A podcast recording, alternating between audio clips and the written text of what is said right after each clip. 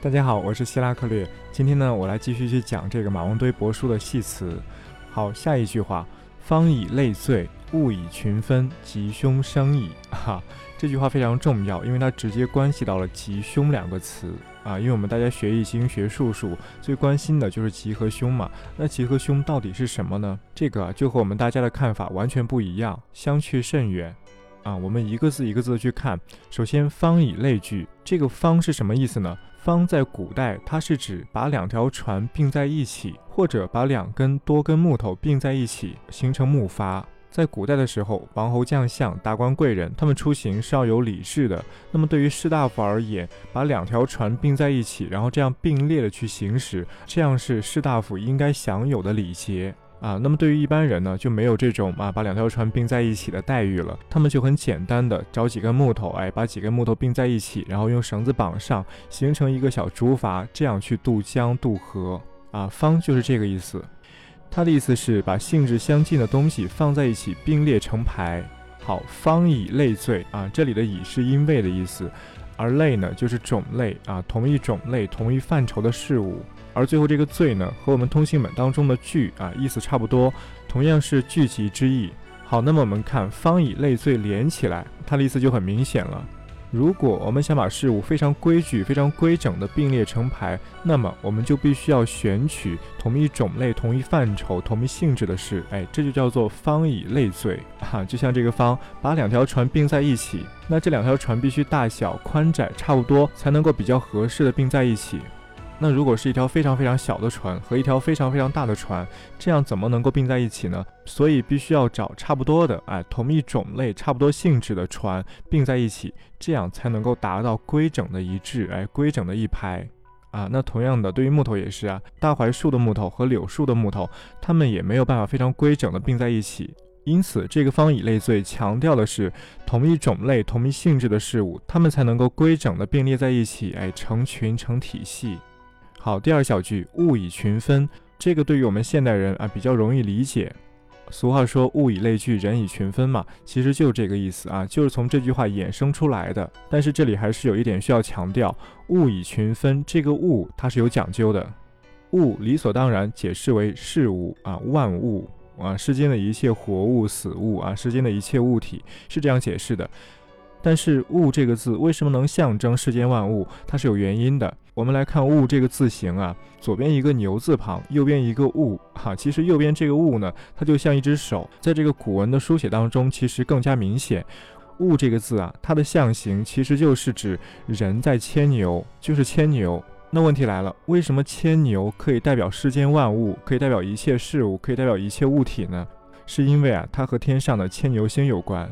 懂些天文学或者懂些占星术的听众应该知道，牵牛星这个星在十二星座中，它在摩羯座啊，它和织女星一样啊，织女星是 Vega 嘛，它和织女星都在摩羯座。那这个摩羯座在我们中国古代，它对应的地支是丑啊，这个我以前讲过。而我们祖先西周时期的人呢，就以牵牛星为岁首。以后我在讲历法的时候会提到，周朝的历法，它的一月就在丑。就是说，在周朝人的观念中，一年的开始就在丑，更准确的说是在丑中的牵牛星。而且这里还有更有趣的联系，我们中国十二个生肖，丑不就对应牛吗？子属丑牛，丑就是牛。为什么丑对应牛？就是因为它包含牵牛星。因此，古代时期，我们中国人就使用“物”这个字，哎，来代表世界的开始，代表一年的开始，代表时间的起点，哈，代表这个轮回当中的起点。因为“物”的象形是牵牛，而牵牛在周朝是一年的开始，它就像万物的起源一样，它能够催生出、衍生出万物。好，说完了物，那这个物以群分四个字，它的意思就很明显了，就是世间万物要分成各种各样的群体啊，分成各种各样的范畴，分成各种各样的类别。那刚才的方以类聚和这句物以群分，它们之间是呼应的。前一句方以类聚说我们要把同种类、同范畴的事物并列起来，而后一句物以群分就说我们也要依照类别、依照范畴把世间万物给分开、分清楚，一合一分、一聚一散的关系，这就是方以类聚，物以群分。好，这句话还没完，它后面紧跟着一句“吉凶生矣”。哎，那这就很奇怪了，为什么吉凶生在这个地方？吉凶和前面说的“方以类聚，物以群分”，它们之间有什么关系吗？依照系辞的行文规则，同一句话中的上半句和下半句，它们之间应该有因果关系才对。或者即便没有因果关系，它至少也应该有对应关系才对。但是吉凶生矣放在这里，它和方以类罪，物以群分，它们之间看似没有关系啊。因为吉凶按照普通的理解，吉就是好处嘛，啊，凶就是坏处嘛。那好处和坏处和范畴和类别有什么关系吗？我们找不到关系。也就是说，如果我们按照正常的理解去理解吉凶，它是没有关系的，找不到关系。因此，在这里就要给“吉凶”这两个字追本溯源一下，看它们到底什么意思，是不是好处和坏处的意思啊？是不是好坏的意思？事实上，“吉凶”并不是好坏的意思，“吉”和“凶”是同一组词，它们之间是有对应关系的。我们去看古代人对“吉凶”的解释，无论是《说文解字》还是更早时期的甲骨文，“吉凶”这两个字的象形都很有趣。我先说“凶”，“凶”这个字，它中间是一撇一捺。然后呢，这一撇一捺，它左边、下边、右边，它有三个框啊，三条线来框住它。这三条线连在一起，唯独上面没有封死啊，它就像一个杯子，像一个容器一样，把这一撇一捺装在了里面。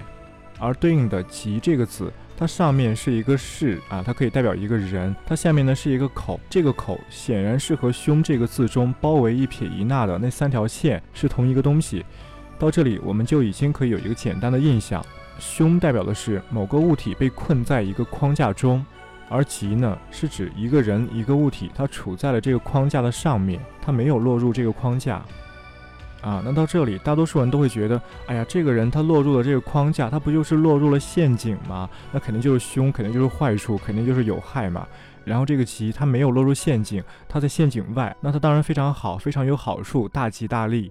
哈，这样理解是有偏差的，因为这样理解的话，其实你就已经落入到你先入为主的观念之中了。你先入为主的认为那个框架是一个陷阱，但是谁说过它是陷阱？我们人生活在社会上，生活在世界上，免不了会被各种各样的因素啊，先入为主的观念误导诱导。尤其当我们读古文的时候，最容易犯的错误就是以先入为主的观念，以现代的观念去看待古人，去猜测古人，很可能古人根本没有我们的想法。说回吉凶，吉凶这两个字和好坏无关，和有益有害无关。吉凶这两个字仅仅是表述一种状态。凶表示我处在一个框架中，我被这个框架规范起来了，仅此而已。它和陷阱和有害是无关的。那同时，一撇一捺在这个框架中，它也正是收容，是归藏。这个框架把这个物体收容进去了，这个物体归藏于这个框架。